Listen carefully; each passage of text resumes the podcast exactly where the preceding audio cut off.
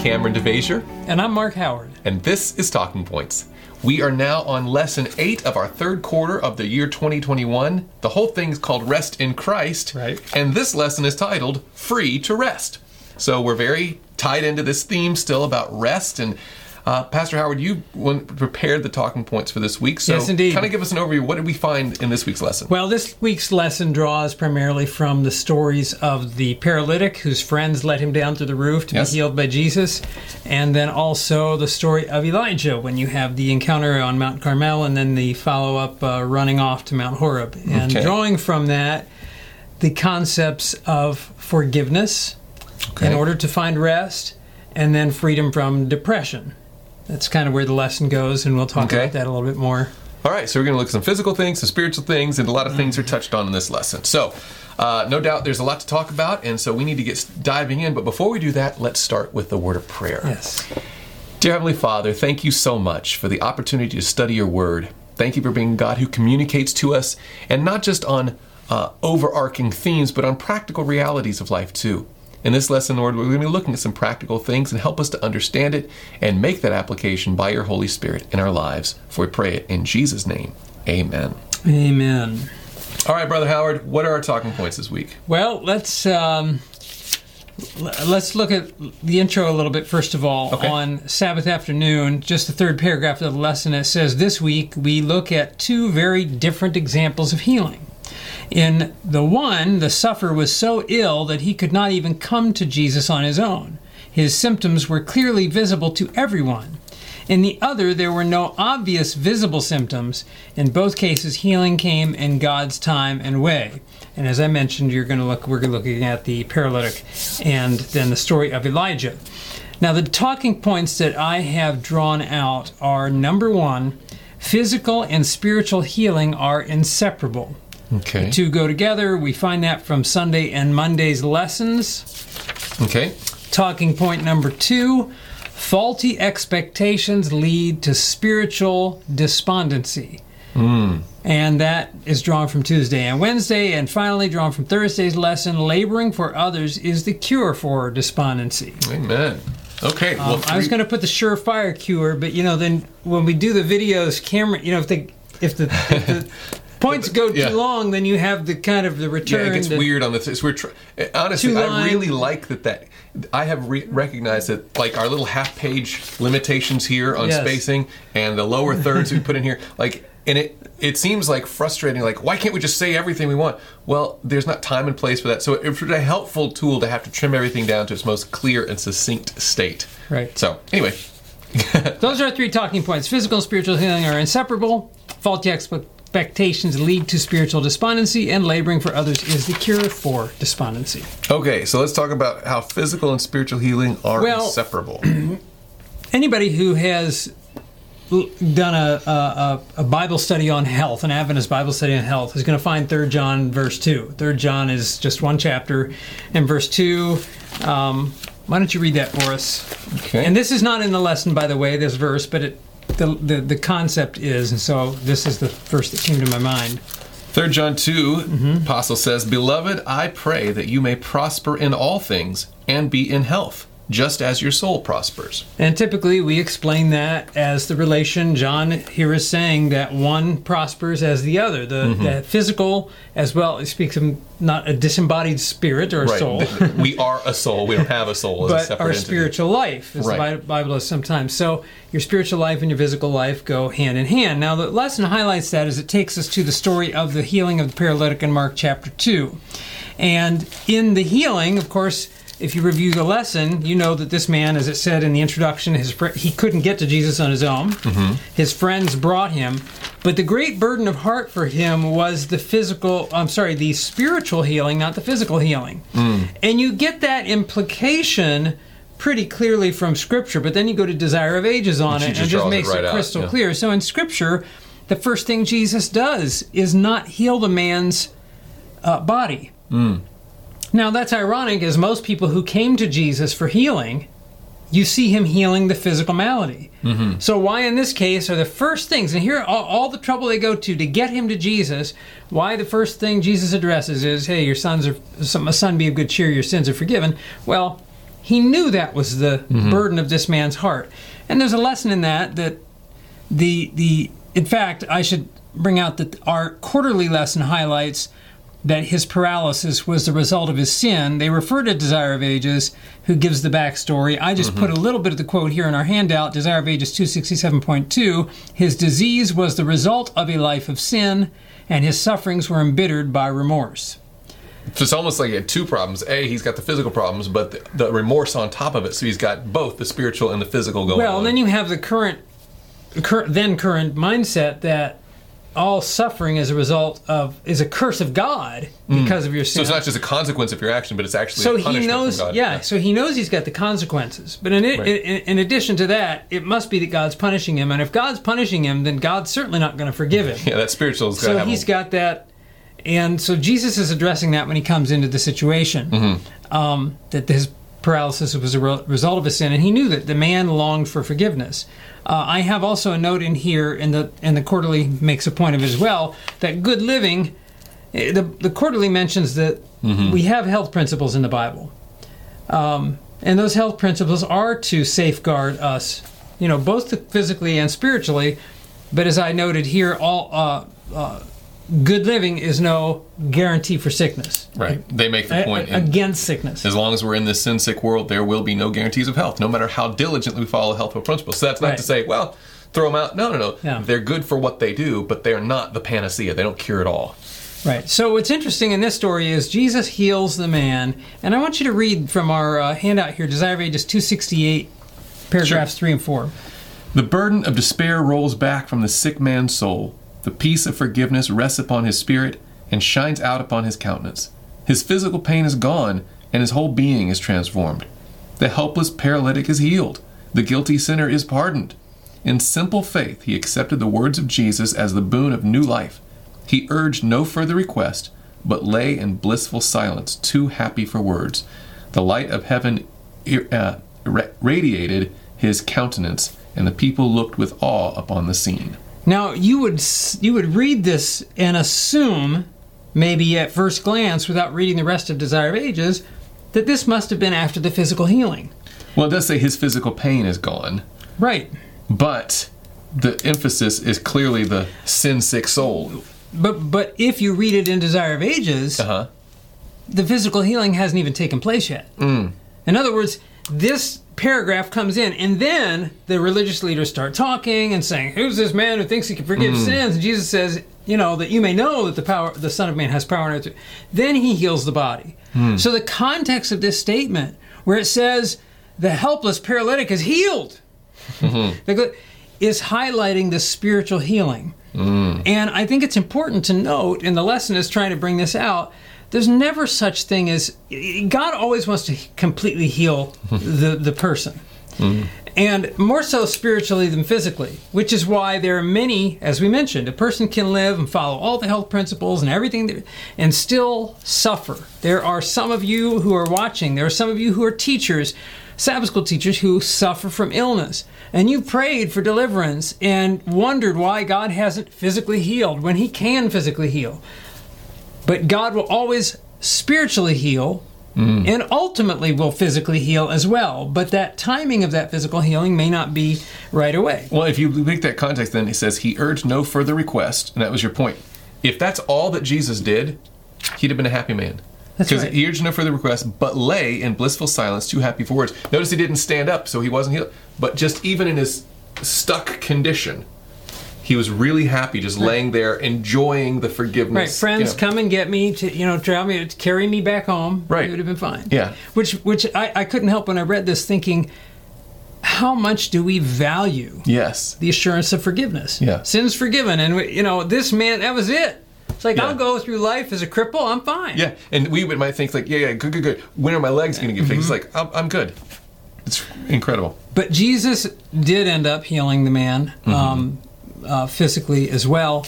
And I don't know if you read the paragraph Monday, paragraph two, in the quarterly. Uh, I thought it was a good note here. Uh, it says, Because we are often unaware of a disease until we notice the symptoms, we often think of the disease As as merely the symptoms. We think that getting rid of the symptoms means healing. Jesus approaches disease very differently. He knows that the root of all suffering disease and wants to treat this first. And I think this is important as we seek to minister to people's needs. Now, this, this I found a statement that we're going to look at here in just a second. But we often talk, and rightfully so, about when we're trying to reach people with spiritual truth, it's important to meet their physical needs as well. In fact, we typically will seek to feed, meet a person's physical needs first because it wins confidence. Right, for good reason. There's counsel to do that. That's Clear. exactly right. But what can happen, and we see happening a lot in our church, we've discussed this, is there are a lot of felt needs ministries that never get around to the spiritual now. Mm. It's like, oh, I'm going to help them, and I'm going to meet their needs here. They're hungry, or they're they're they're they need shelter, they need this, that, and the other. But we don't get around to addressing the spiritual. And so this is where the lesson is trying to tie the two together that you can't have one without the other ultimately. And there's an interesting statement from the book Ministry of Healing. Why don't you read that for us? It's sure. at, at, the uh, page 77, bottom of the page here. Yeah, Ministry of Healing 77. Uh, the paralytic found in Christ healing for both the soul and the body. Okay, and she's commenting on this very story we're looking at. Right. He needed health of soul before he could appreciate health of body which by the way is upside down of what we typically hear, but mm-hmm. he needed the spiritual first, right? Before the physical malady could be healed, Christ must bring relief to the mind and cleanse the soul from sin. This lesson should not be overlooked. There are today thousands suffering from physical disease who, like the paralytic, are longing for the message Thy sins are forgiven. The burden of sin, with its unrest and unsatisfied desires, is the foundation of their maladies. Now, pause there for a minute. The foundation. So, in other words, this is saying there are in fact, Ellen White makes a statement elsewhere, and I, I, forget off the top of my head, you may remember, that many people die the result of diseases, uh, uh, d- die of diseases the result of which is almost wholly imaginary. Mm-hmm. In other words, the mind has a powerful effect on the body. spiritual exactly. influences can actually manifest in physical ailment. And that's going to lead us into the whole kind, idea of despondency in a minute. But but health of health of uh, uh, soul, mm. rightness with God, has a direct effect on the physical well being. Well, the statement continues they can find no relief until they come to the healer of the soul. The peace which he alone can impart would restore vigor to the mind and health to the body. You know, th- th- what I have heard other people think, and maybe I've thought it myself, but mm-hmm. this term disinterested benevolence, I just want to do the good for the physical, meet the temporal needs, and then, and, and right. I think we've come to, maybe it's just me again, have come to a view that as uninterested benevolence. Like I'm not interested in your spiritual, I'm only interested.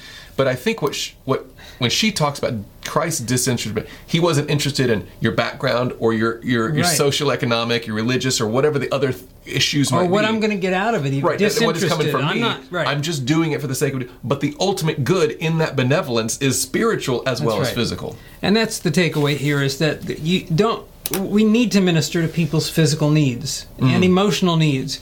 But God forbid we neglect the spiritual because it's tied together. A person's never going to have that true rest mm. until they have the spiritual healing. Amen.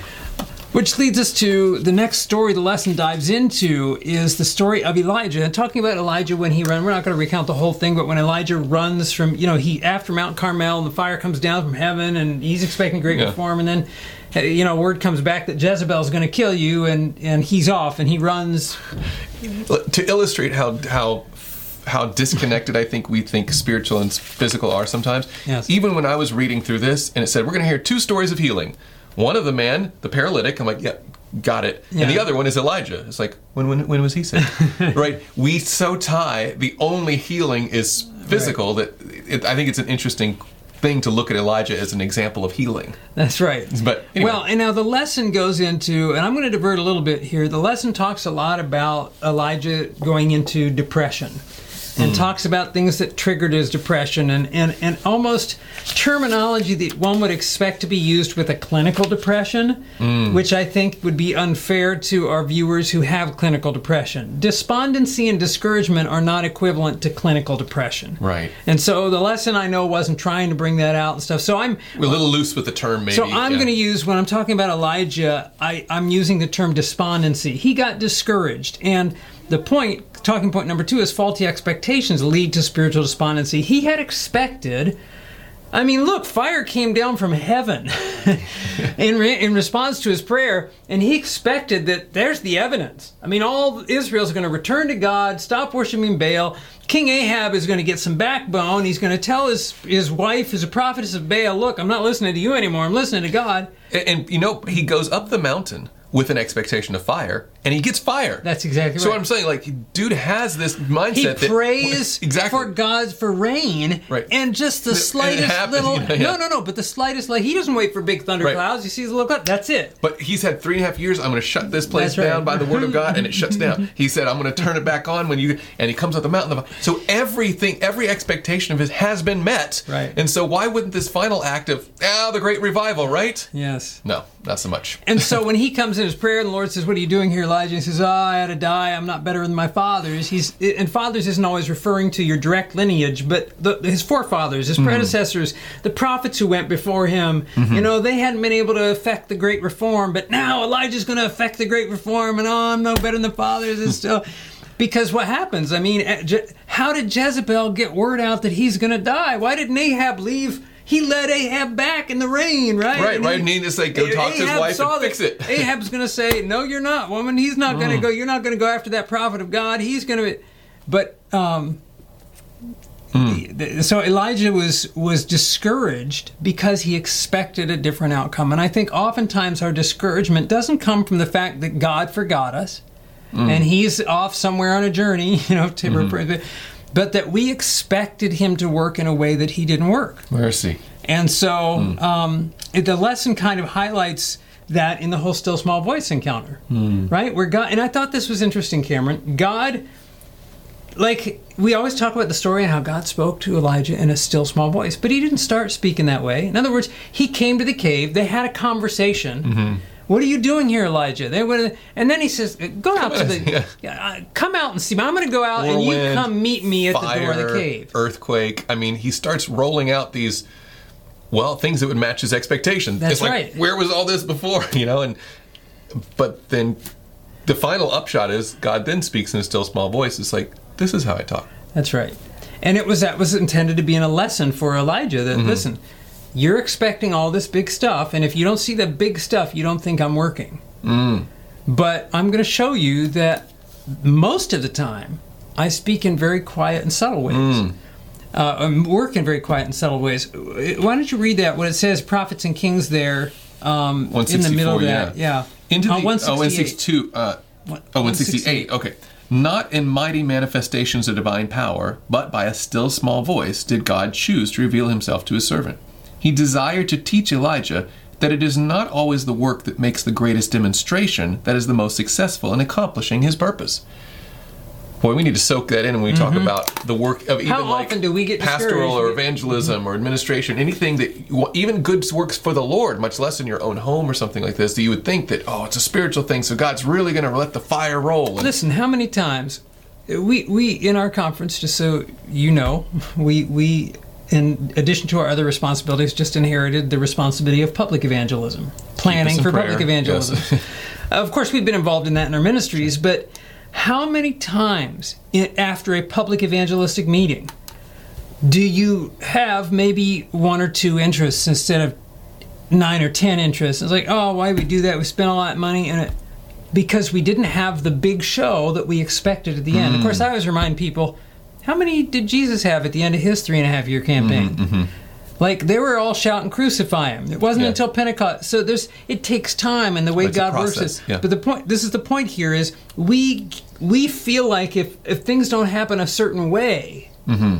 then nothing's happening. And how many times have you seen it where God will bring a person into the church or a couple and sometimes because the church itself isn't ready for 5 or 10, right? Mercy. But that one person brings another and brings another and and and soon there's 10 people in the church because of that one person or that one person goes into ministry and wins And over uh, over time, you might end up with a better outcome qualitatively That's than you would have right. had for a bigger show at the front end that would have seemed, oh, this is the fire we needed. Right. Anyway, It's a good point. So faulty expectations lead to spiritual despondency. And Okay. again, just drawing the I thought this was an interesting statement.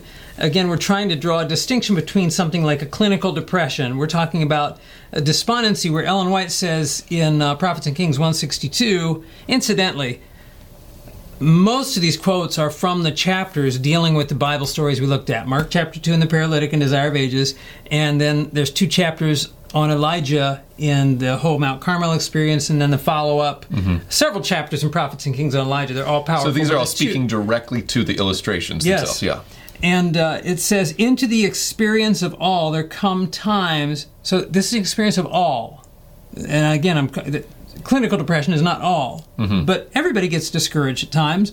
There come times of keen disappointment and utter discouragement, days when sorrow is the portion, and it is hard to believe that God is still the kind benefactor of His earthborn children. And you probably really like God. Where are you, mm. God? What are you just deciding not to be nice today? Are you, are you- you know that those kind of things enter the mind of all. Mm-hmm. Um, it's interesting now. If you look at that next, it goes a few pages later, or one page one sixty four. Um, what it says there about hope and courage. Yeah, hope and courage are essential to perf- uh, to perfect service for God. These are the fruit of faith. Despondency is sinful and unreasonable. Whew. So I figured we, we now that Yeah, you read that on the sheet, yes, like oh, it's simple and unreasonable. So I shouldn't ever be sorrowful or Right. sad. And and what she's saying in the in that it's in the context of hope and courage are the fruit of faith. Mm-hmm. And you think about it. Well, when am I despondent? It's when I start doubting. Like, if I always could keep focused on the fact that God's in control, no matter what, it doesn't matter what the situation looks like. God's in control. God has this. He's allowed this. But then I wouldn't be despondent. Despondency is when I start to question. I say, "Where is God?" And this is where Elijah was. He kind of ran from. Well, I don't understand why this is happening, and he turned from the path God had him on, which we're going to see in a minute. And so, it's in that context. He says despondency is sinful and unreasonable. Unreasonable. It's the opposite of faith. Right, and it seems to say that something is sinful and unreasonable is making it a choice. Like you are, you have, you have Mm-hmm. the opportunity through evidences of God to choose hope and courage and stay. That's right. But instead, you are willfully resigning yourself to a a state of a sorrow and- that is completely unnecessary. There, whereas I think. You right. rightly made a difference between clinical depression, which we're not trying to get into a psychologist chair here, and, and we certainly don't want to be health care professionals. Mm-hmm. But there seems to be clearly a difference between someone genuinely suffering from an, a whole nother level of different uh, psychological whatever Mm-hmm. between someone who is a worker for God who has evidence of his leading and chooses to remain in a faithless hopeless That's you know right. despondency he's like no no if you're in that condition and god has given you this you can get up and Well, I also forward. believe that God gives power to everybody to, Yes. to choose, and you can choose that potent. You know, in this case, just to trust the Lord. Remember, faith is not feeling. Hmm. Just you're not gonna. I'm not saying you're gonna feel positive, but sometimes we have to choose to be positive. Hmm. You know, I don't feel it, but I know God's in charge anyway. I don't see Him in charge. I don't see Him up there on His throne. I don't see Him making sure everything's going. But I trust that He is. You know, that kind of thing. Well, then, in light of that trust, and I think it takes you to the third Mm-hmm. talking point there. If people have the option for either faith and hope or despondency and despair, how do they pull out? It's a very practical question, but I like your. Third Mm-hmm. I don't talking have the statement here, but there's a statement where Ellen White says it's in laboring for others or working for others that we forget ourselves. Mm. You ever notice despondency? The more you think about yourself and your despondency, the more you despondent Yeah. you get. So you were going to say, Yeah, well, if the third talking point is then remedy. Laboring for others is the cure for despondency. That there is hope, there is a way out, and God has provided it. Get up and go to work. that's right. Yeah. We see that in the story. Elijah, what doest thou here, Elijah? First of all, the question, what are you doing here? I had you over here. I mean, the whole you're supposed to be implication, like, God had him in one place, but Elijah went his own way. And Hmm. how many t- we could ask ourselves, am I where God would have me to be? Hmm. Okay? And the cure God devised is Elijah, I want you to go back and you read verses 15, 16, 17. I want you to go back. You got work to do. You got to anoint, you know, Jehu, and you got to go over here, and you got to do this and this. And, and Elisha is going to be your. So he put him back to work as Hmm. the cure, and this cure still works for uh, works for us today. Amen. There's a couple statements here.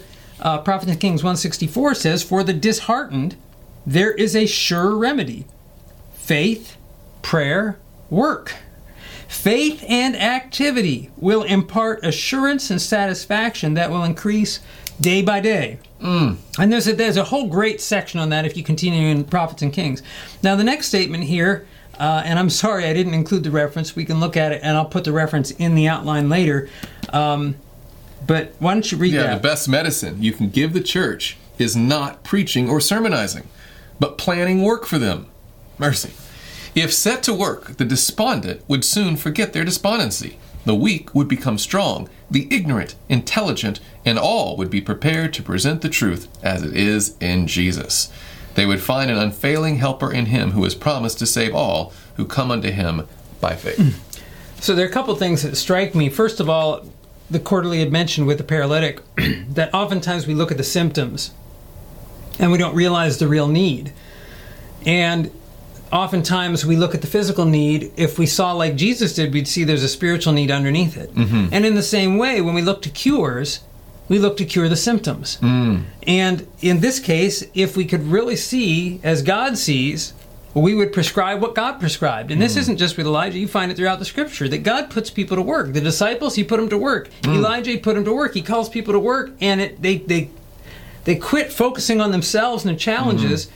And I'm not saying we should never think about that. Well, kind of course, there is. A, Jesus also told his disciples, "Come away and rest a while." That's there right. are occasions for that, but if you're stuck in this cycle of "I don't see success," I don't. Mm-hmm. The the cure is not more thinking about it, taking more time to really reflect. It's like, well, Find somebody who needs more help than you. right. The world is Go full of it. them. Exactly. And you know that's what he did for Elijah. That's what he does for us. All right. Well, in conclusion, then, uh, on This Fridays, is also from this is also, in fact, from Prophets and Kings. pretty much everything on this whole back page is, is quotes that are tied to Elijah's story but have direct application for us today. Yeah. And The lesson has some good quotes, but I liked this one better from the fair. same. You're the Sabbath school teacher. You can make that passage. choice. All right. Do you want to read it or me? Go ahead. All right. This is from Preach, uh, Prophets and Kings 174. Despondency may shake the most heroic faith and weaken the most steadfast will, but God understands, and He still pities and loves. He reads the motives and the purposes of the heart. To wait patiently, to trust when everything looks dark, is the lesson that the leaders in God's work need to learn. Heaven will not fail them in their day of adversity. Nothing is apparently more helpless, yet really more invincible, than the soul that feels its nothingness and relies wholly on God. What a great statement. Wow, what a great statement. Well, I think there's a lot of great fodder for good Sabbath school discussion this week, so I'm looking forward to my own local class, and hopefully yours will be a blessing as well. But as we close, Pastor Howard, can you give us a word of prayer? Yes, let's pray. Father in heaven, we just thank you for the testimony of your word. Lord, we know that there are those, even um, reviewing this talking point, this presentation, who may be suffering from questions of forgiveness or from despondency and discouragement. I pray that this would be a help to them, and perhaps those who have struggled with these things can be a help in ministering to others who are still struggling with them in our Sabbath school classes. As we share these stories from Scripture and the evidences from your word and from inspiration, to encourage assurance in sins of sins forgiven and the blessing of laboring for others and helping them to come to know and rest in our Savior Jesus Christ. We ask and pray these things in His name. Amen.